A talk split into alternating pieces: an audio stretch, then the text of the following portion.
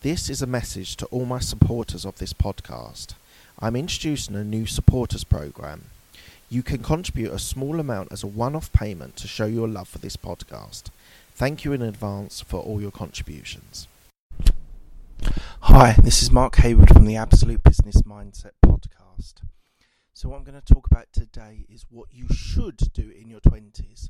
If you've followed me uh, for some time, you will have realised that um, I've talked about my 20s where I was socialising, I was out um, meeting friends, meeting women, uh, drinking, socialising.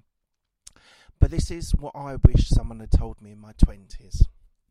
So, what I wish they would have told me was to work hard early on in your career, establish a base, perhaps work for free for someone while you're living at home. That gives you options of being able to work for interesting people, whether it's a interesting CEO or an interesting uh, businessman, or equally a, a, a, a politician or something, a scientist that you've not thought of. It gives you lots of opportunities in your 20s where your outgoings are low, you don't have responsibilities, that you're able to work for someone for free. But if you want to uh, invest in your career early on, you might want to join a company, whether it's a small company, a startup, or a, a large corporate. And I would say if you can get a lot of your um, early stuff, whether it's professional qualifications, whether it's gaining knowledge about marketing or sales, it gives you that freedom later on in your career where you might not be so career focused. Um, I've met a lot of people who did a lot of their professional qualifications early on and then they've now reached their 40s and they have young children or they have other priorities, they're able to take a foot off of the accelerator. Now, that doesn't work for everyone.